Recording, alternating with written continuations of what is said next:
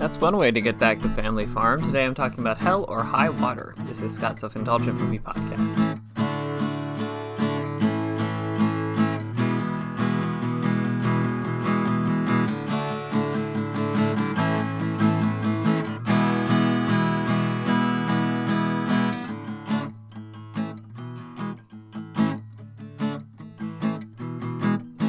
Hello, movie friends. Welcome to Scott's Self-Indulgent Movie Podcast. I am Scott, and after a bit of a hiatus, we're finishing up our What Are Modern Westerns About series with Hell or High Water, which was written by one Taylor Sheridan, who is another one of the kind of defining people in terms of the neo-Western movement, and for reasons I'll get into shortly. So without further ado, let's get started. If you're going to talk about neo-Westerns, eventually you're going to talk about Taylor Sheridan. For those that don't know, Sheridan is a former actor who now does the majority of his work behind the camera as a writer, director, and showrunner for films like Those Who Wish Me Dead, Wind River, and Sicario, and the biggest show on streaming that I haven't seen a second of to date, Yellowstone, and all of its respective spin-offs. Man loves him a Western. But while Yellowstone looks and feels more like an updated take on the primetime melodrama like Dynasty, I think his best Western to date is the Academy Award nominated, and honestly one of my favorite films the last 10 years, Hell or High Water. The film centers around brothers Toby and Tanner Howard, Chris Pine and Ben Foster, who are on a mission to save their family farm. That's about to be repossessed by a bank thanks to an awful reverse mortgage and snatch up the oil that's just been discovered on the property. Their solution?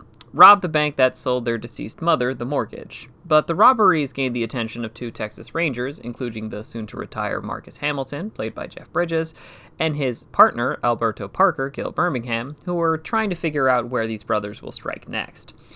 So there is a lot to talk about in this movie, including the central moral conflict and ideas that run throughout the film, even to its final lines. But first we should talk about the acting and the visuals in the film, because both are spectacular. So we have great performances across the board. The four leads of this movie are all so damn good and so well suited to the parts they've been cast in. We'll start with Chris Pine and Ben Foster as Toby and Tanner. I was admittedly so-so on Chris Pine as an actor for some time, mostly because he either kept playing or kept getting cast as his devil-may-care portrayal of Captain Kirk. Almost all of his performances were big, with a lot of giant line deliveries and exaggerated physicality. This movie changed my perspective on his abilities. The key to Toby, as a character, is that he hates what he's doing. He fully understands how distressing, if not traumatic, the robberies will be on the people they're kidnapping to pull them off, nor does he like the risk it puts on himself and his brother. And he really seems to hate that his brother is loving every second of this and acting like the loose cannon that he is. There's a simmering anger that has seemingly nowhere to go, hence doing stuff like beating up a guy at a gas station. Meanwhile, Ben Foster as Tanner is seemingly having the time of his life and playing into the unpredictable wild man type he plays so well. Granted, the film also hints that Tanner is partially like this because he's been in and out of prison his entire life and is treating this experience like a last hurrah where he can have fun and save his family's land before leaving this earth. He cares about two things, his own detached amusement and his family, and that's it. On the other end of the law, we have Jeff Bridges' Marcus Hamilton, who isn't treating this whole affair like the dangerous hunt for heavily armed criminals that it is. Everything about Hamilton screams old-school cowboy, who loves to tell tall tales, from his hat to his penchant for stories or how he talks. His partner Parker is being kind about it, since Hamilton seems to be living it up before he retires and is taking the case seriously.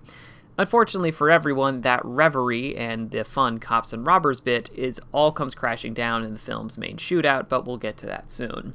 Still, all four leads bounce off each other incredibly well and add so much character just through acting. We also have pointed visuals. What I'm going to say will sound harsh, but I mean this as a compliment. This movie looks dreary and dead, in a very good way. From a color palette standpoint, it's very close to No Country for Old Men, with an emphasis on tans and browns and earthy tones. Yet everything looks dirtier here. This is amplified by wide shots that show off ghost towns, abandoned houses, and fields that have been run dry. There's a lot to pull from this, including how the dream of the American West is dead and dying, but within the movie, it's hammering home how desperate so many of Americans were and are in the wake of the 2008 financial crash.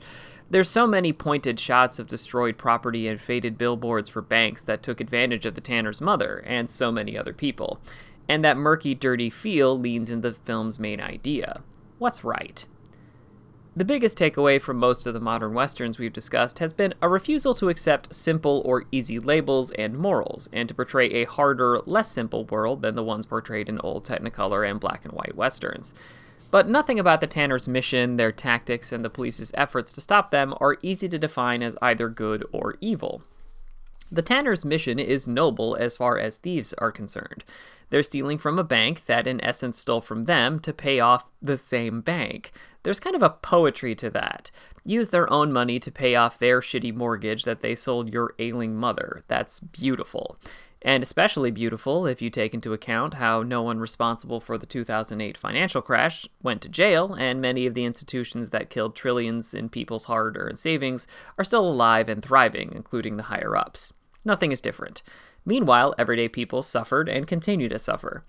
This is perfectly exemplified in one of my favorite little scenes where a waitress at a local restaurant is asked to give up a $100 tip because the bill is evidence. And that woman really needs that money, and now you're going to take it away from her because it was obtained from a place that has all of the money? Of course, how do you steal money from a bank? Well, you have to rob them. And there's no way to pull off a robbery other than using force and the threat of violence against people who may be in similar situations to yourself, or at best live a semi-comfortable life. That's why Toby is paired with Tanner, even though Tanner is a loose cannon, because you'll believe he'll hurt someone. Toby might hate how Tanner acts, but he also needs Tanner to get this done, so he's made a moral compromise.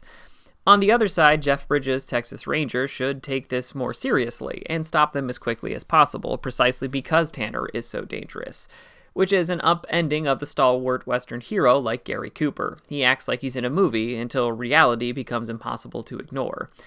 Unfortunately, it takes the murder of Alberto at Tanner's hands to push Bridges into action, where he finally takes charge and coordinates the attack that puts Tanner down for good. Which brings us to the first and possibly not final meeting between Toby and Marcus. The undercurrent of this scene is nail-bitingly tense, since it's very clear that Marcus wants vengeance for Alberto's death and holds Toby responsible.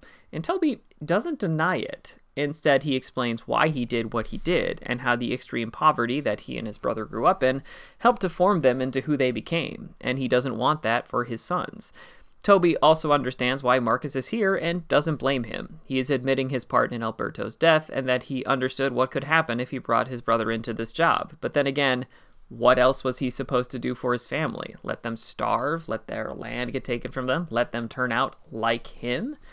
At the same time, Marcus is also trying to bury his own guilt for not taking Tanner seriously until it was too late, even if he doesn't say it. You could argue that this would be a justified bit of revenge, but it's still part of a smokescreen to remove his own guilt. Something I love about this movie is how it portrays the complexity of seemingly simple ideas and concepts that we see in countless westerns, like bank robbers, a ranger, and revenge, as muddled by reality. Sure, some criminals may live for violence, but how did they get that way? Were they just born that way, or were they born into terrible circumstances? Hell or High Water doesn't have answers about what's right or what's wrong. Instead, it wants its audience to dig deeper and look into how and why people behave in violent and desperate ways.